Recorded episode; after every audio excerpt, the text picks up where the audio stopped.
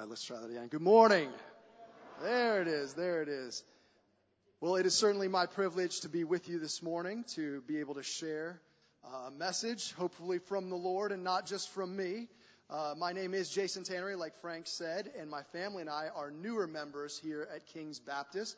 Uh, we've only been here for about a year now, but during that time we've been blessed tremendously. Uh, this probably goes without saying, but I just want to let you know you have an absolutely fantastic staff here. Uh, our family uh, is so grateful to the Lord for leading us here, and uh, we are blessed to be here.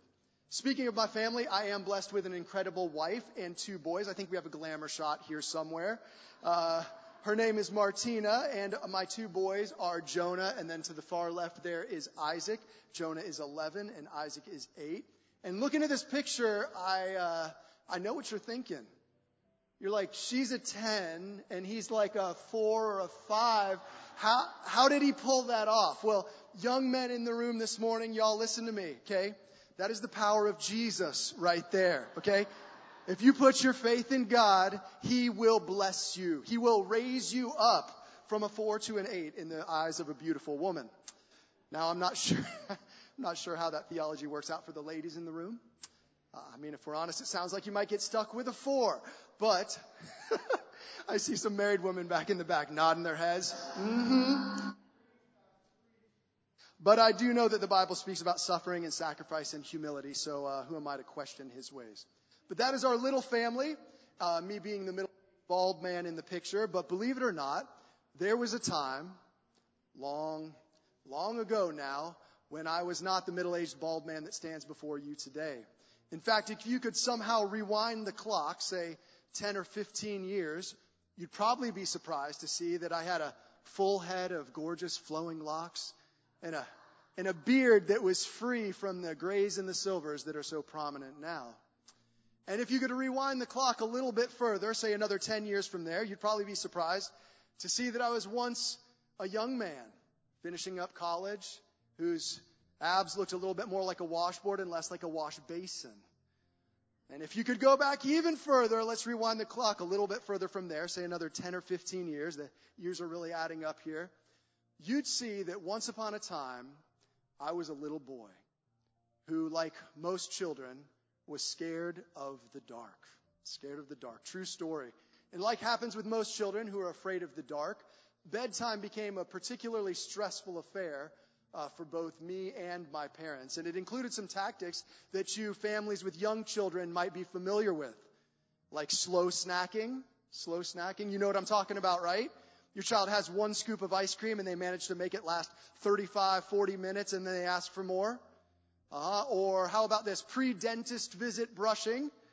All of a sudden your child is concerned about gingivitis and they thoroughly brush floss and fluoride like there's no tomorrow, like they're on their way to a, a dental checkup.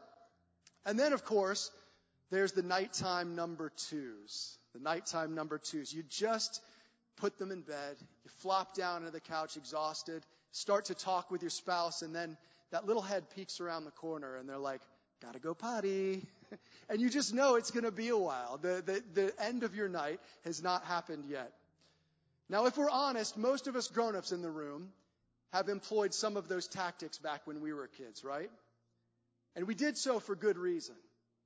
Because there were ghosts, monsters, and other scary things that came to life in the dark in our room at nighttime. Particular areas of concern for me were the closet. Closet door had to be closed. Can't leave that closet door open. And under the bed.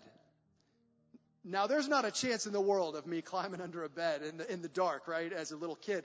But it was really more of a perimeter of floor space around the bed, say three feet or so, within which something under the bed might be able to grab my leg if I put my foot down. And so my trips to and from uh, the nighttime number two involved standing up on the bed, getting a running leap, and then landing outside what I like to call the grab zone. Okay? And, and, and, you get this, right? This is tracking because each one of us, even if we're a big bald guy, at some point we're probably scared of the dark. Now, I can't remember uh, exactly how long this phase lasted, and, but eventually there came a point in a time when I wasn't afraid of the dark anymore. Maybe it was getting older or tougher or just becoming a teenager, but eventually I came to the conclusion that ghosts weren't real and the only things that I had to fear were in the physical world around me. Imagine my surprise, though, when I picked up a Bible and read otherwise.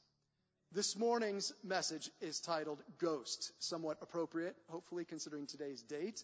And we're going to be exploring the characteristics of a supernatural being that dwells both inside and outside of the dimension that we inhabit.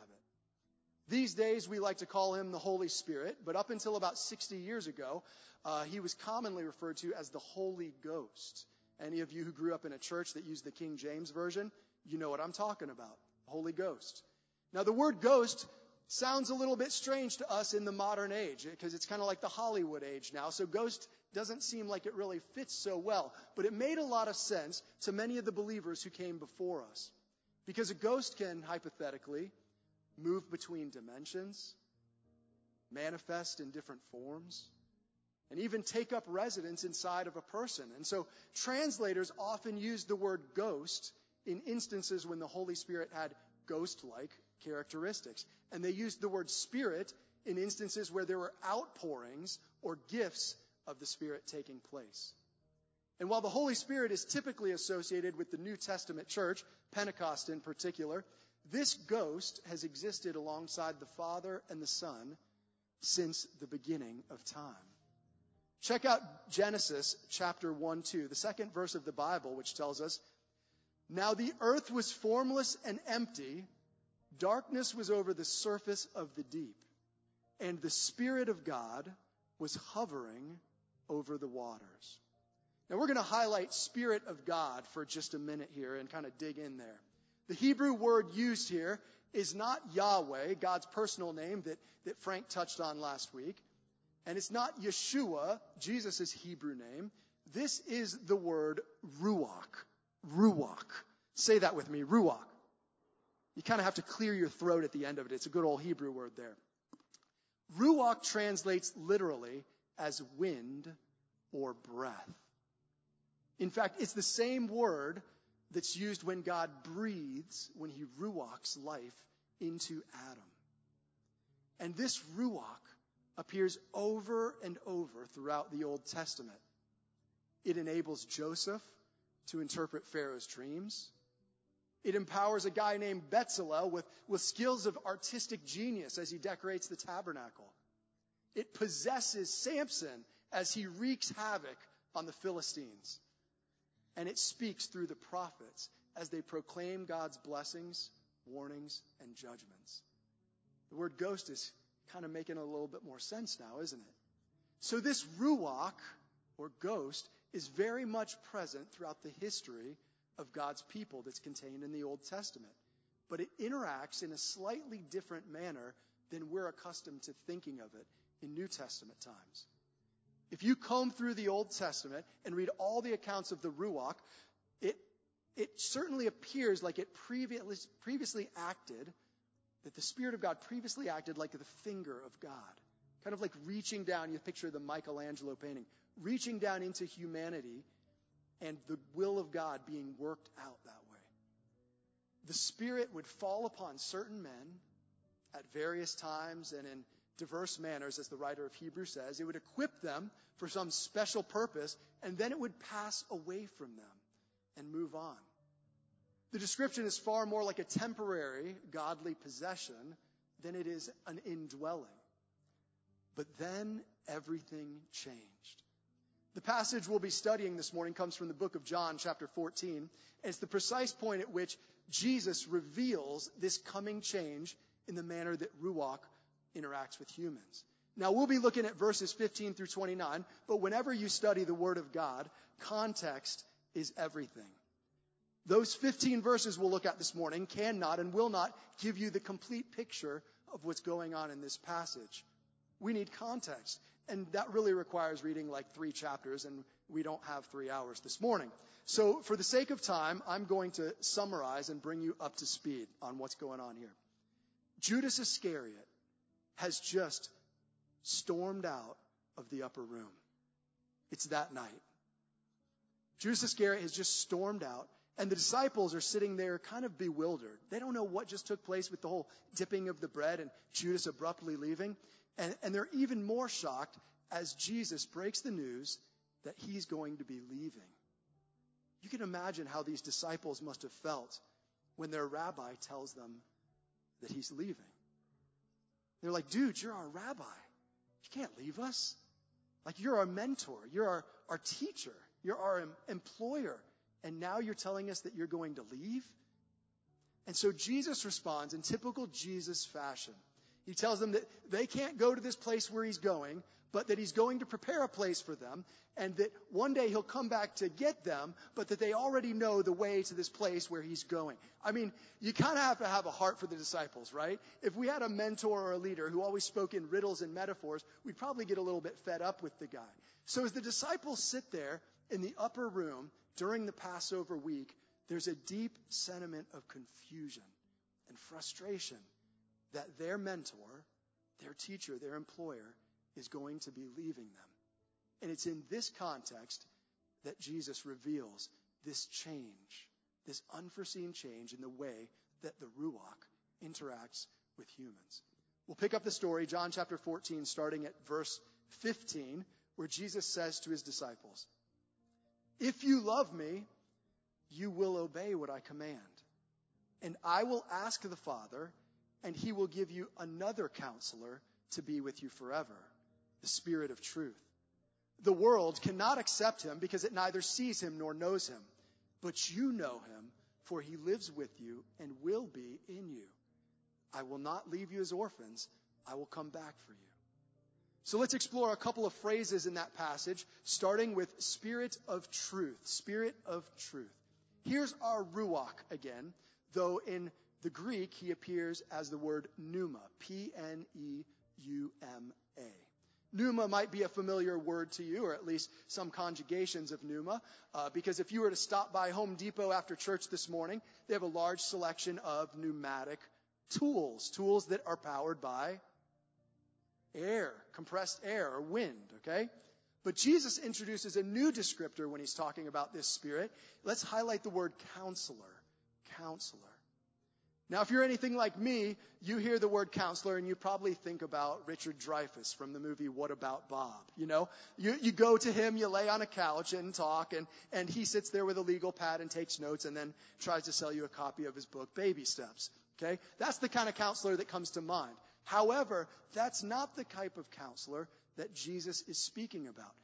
This counselor is called parakletos. Parakletos in the Greek. It speaks of someone who defends you in a court of law, a legal defender. If you've ever been in court, you may have heard the judge refer to the defense lawyer as counsel. And that's what's going on here. This is the type of counselor that we're talking about.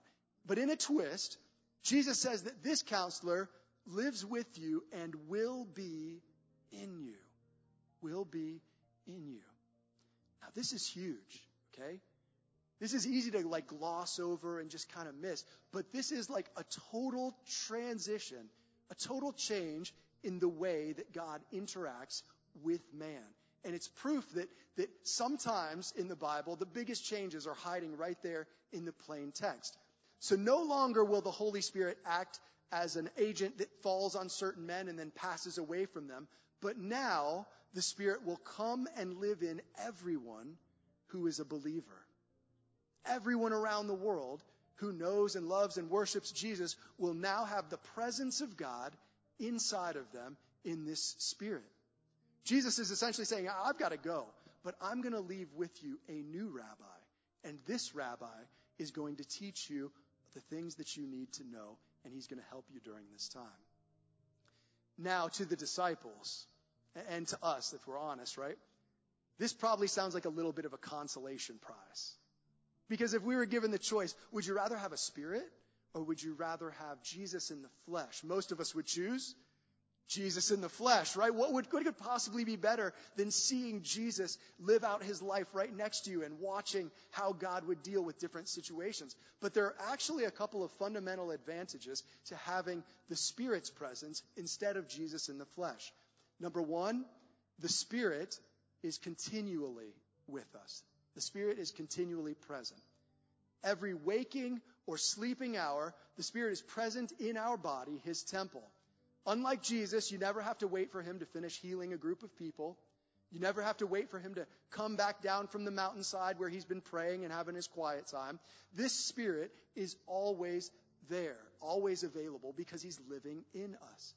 And what exactly is He doing in us? Teaching us all things, John 14. Testifying about Jesus, John 15 guiding us into all truth, John 16, giving us power, Acts 1, manifesting in gifts, 1 Corinthians 12, strengthening us in times of temptation, Galatians 5, and the list goes on and on. And the beauty of this is that it's not just the disciples who are called and selected to walk alongside Jesus that get to experience God's presence. But now every believer, every single Christian on earth is experiencing the presence of God at the same time. How incredible is that? Huge advantage to Jesus in the flesh. And advantage number two, we still get Jesus. We still get Jesus. The Bible tells us that He is ours and that we are His. And that even though He's not with us right in front of us, that He's preparing a place for us and interceding with the Father on our behalf. Now, to get the full picture of what this means, you have to put it in context of the traditional Jewish marriage process. Okay? Almost all of the New Testament, big, huge symbolism there going on with marriage and the whole marriage process and how we are the bride of Christ. And so check this out. In biblical times, when a handsome young Jewish man saw the girl of his dreams, well, I say handsome but let's be honest, he was probably a four or five, and you know, God was building him up there. But when a handsome young Jewish man was walking through the market, and he saw the beautiful girl of his dreams standing next to the falafel stand, he would get a little bit pumped, right? He's like, oh, who is that? Maybe he talks to her for a little while, but at some point he realizes this is the one. This is the one that I want to marry. She's a perfect 10. And so he would hike up his tunic, he would run home, and he would tell his father, Father, Father, I have seen the woman of my dreams. Will you please, please get her for me? And the father would, would go and visit the girl's family, if he didn't already know them, and he would explore whether or not this was a good marriage for his son. If the father said it was okay to move forward, the son would spray on his, his best Jewish cologne, and he would head over to this girl's house, and he would propose, and he would pay a purchase price for her hand in marriage. But then the son would return home alone. And he would begin to build a house. He would begin to prepare a place for he and his beautiful bride to be to live in and to start a family one day. As you can imagine, though, when the young man's friends like young men all throughout history, found out that their buddy was engaged, what did they do? They would come running over to his house, big group of boys piling in, and they'd be like, dude, you're engaged? What's this girl like? Tell us about her. Does she look good? Is she a 10? Uh, does she cook? Because it's important if she's a good cook. She's got to make the good challah bread. Because uh, if she doesn't make the good challah bread, there's always, you know, Lindsay over there on the other block or, or Esther over here, you know. And, and, th- and he would come to her defense. He would defend her and he would say, Oh, this girl is perfect. Wait until you see her all dressed up on her wedding day. He's interceding for her.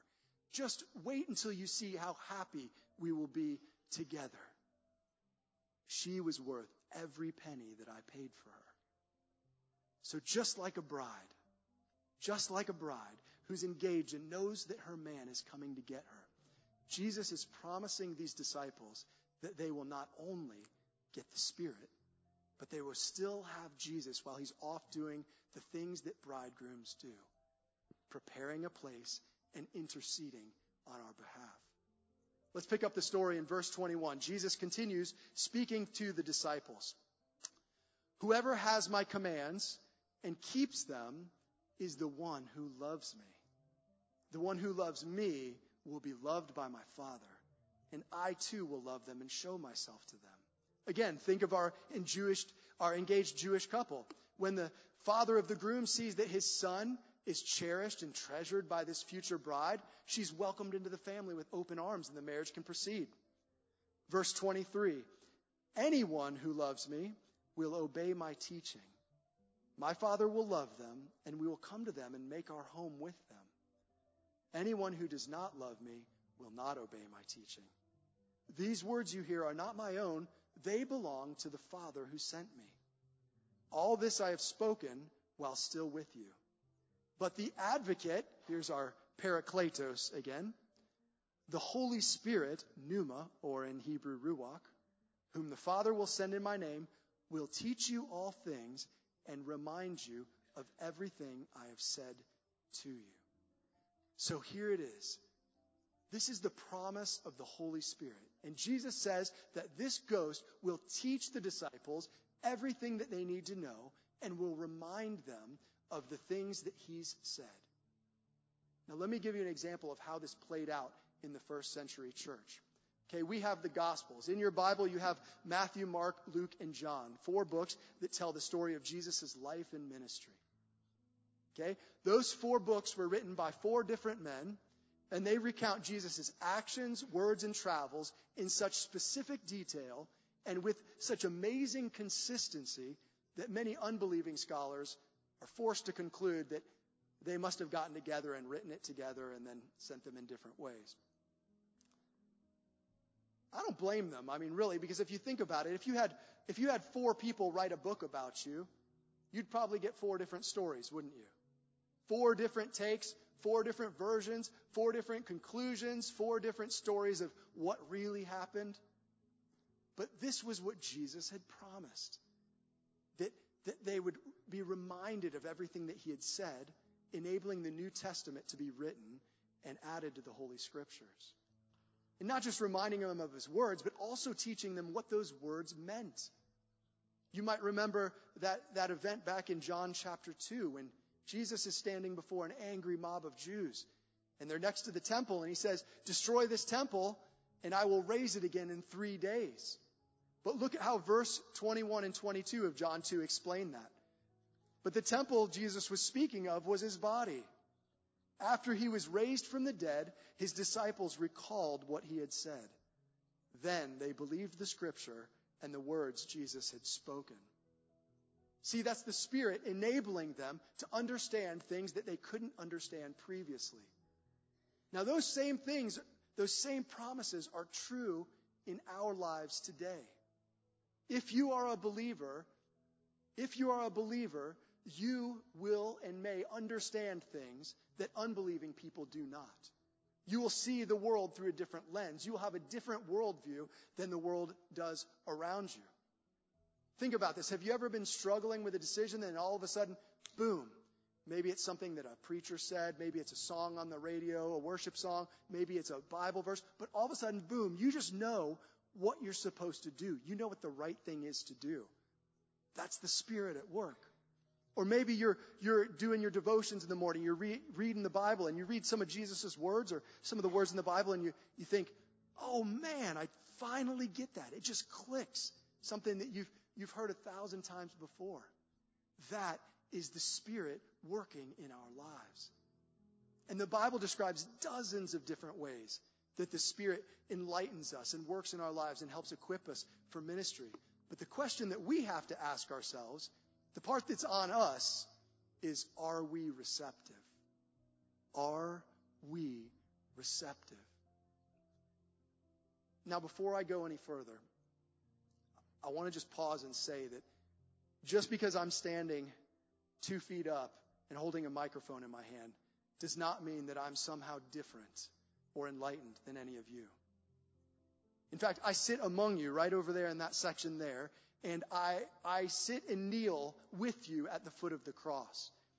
So if I say some hard things in the next few minutes or some things that step on your toes or challenge you, trust me when I say that I'm preaching to myself as much as I'm preaching to anyone else. Scripture clearly teaches that there's a spirit. And scripture clearly teaches that that spirit resides in all of believers. But if we're honest this morning, it doesn't always look like we're being led by the Spirit, does it? It doesn't. And it's my guess that every reason we could possibly come up with for why that is the case ultimately breaks down into two categories can't and won't. Can't and won't for reasons why we can't hear the Spirit's voice. It probably sounds strange, but there are times when we can't hear God's Spirit. And how is this possible? Well, because the noise in the world around us is loud enough that it drowns it out. It makes it hard to hear, right? We're flesh and blood. We live everyday lives as humans, and there are work, there's work, there are kids, there's family, responsibilities. There are there's grass that needs mowing, dishes that need doing, floors that need cleaning, all kinds of stuff going on that distract us. Technology, technology. I mean, I don't know if you've considered the impact that technology has on our ability to focus, but if you do it, it's overwhelming. I'm convinced that, that we are the most distracted generation in all of history. There are screens around us 24 7, blaring, clamoring for our attention. Text messages, emails, social media notifications, streaming television, advertisements. I mean, you can't even stop and pump gas at the gas pump without a screen in the pump telling you what you need to buy to make your life better. If you just buy this, you will have your best life. This is what you need. I'm just pumping gas here. Do I really need, do I really need a commercial right now? Eh, now, those distractions are all passive, right? They're, they're just challenges that we face when we live in this modern world. But there are also times when the noise around us, the noise that drowns out the Spirit, is produced actively. The result of sin.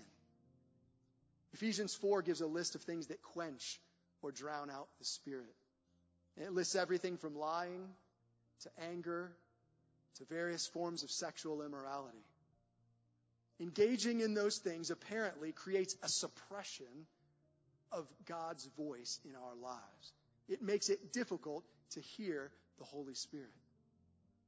But then other times, hearing the Spirit's voice has a lot less to do with can't and a lot more to do with won't. If we're honest this morning, there are probably times when we don't want to hear what the Spirit has to say, right? For the same reason that we don't ever want to hear from somebody who has our best interest in mind. The only time we don't want to hear from someone who has our best interest in mind is when they're going to tell us something we don't want to hear. When the truth is going to hurt. Repair that relationship. Admit you're wrong. Apologize. Don't look at that.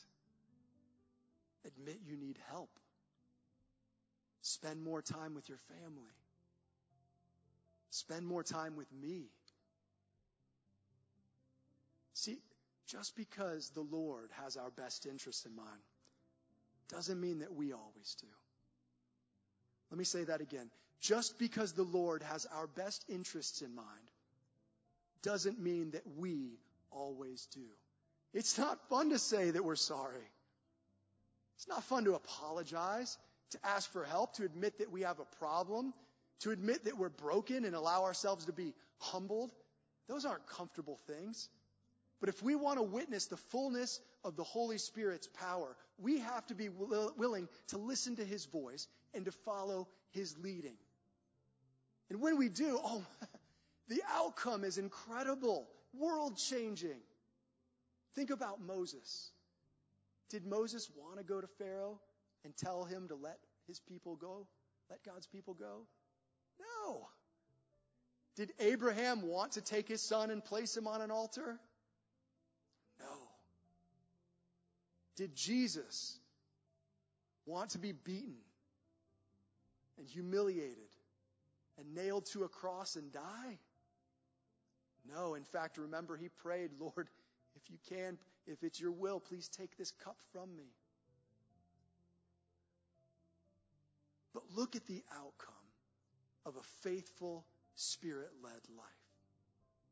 Look at the outcome of those situations when, when someone was willing to listen to God's voice and to follow his lead. But before we can ever hope to see moves of God like those, we have to create an environment in our lives that's conducive to hearing the Spirit. We have to ask ourselves, are there things in my life that are keeping me from hearing God's voice and keeping me from knowing what his path is in my daily life? We have to ask ourselves, what am I watching? What am I looking at? What am I listening to? What am I engaging in? What, what activities do I spend my free time participating in?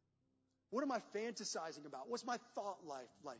We have to ask those questions if we can ever hope to see the move of God and create a conducive environment for the Spirit. And as heirs of salvation, the bride of Christ, who have been purchased at such a great cost, why wouldn't we want to hear from our groom?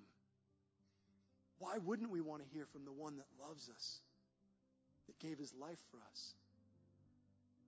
Because what he's going to say is honestly the, the, the thing that every human wants to hear that we're loved, that we're precious, that we're beautiful, that we're worth dying for, that we're His, and that He is ours.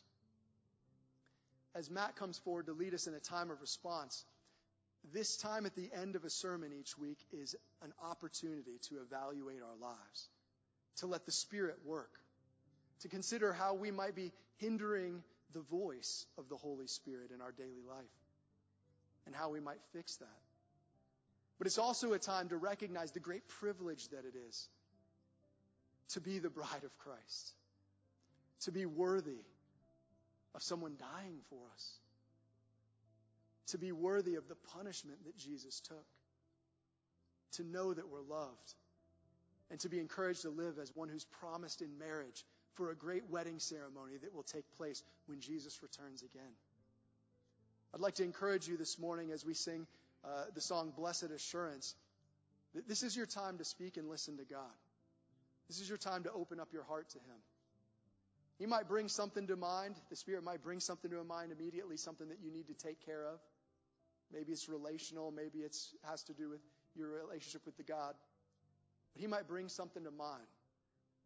If He does, I'd challenge you to follow up and follow through on that and to watch how the Lord blesses that leading. Let the Spirit speak to you.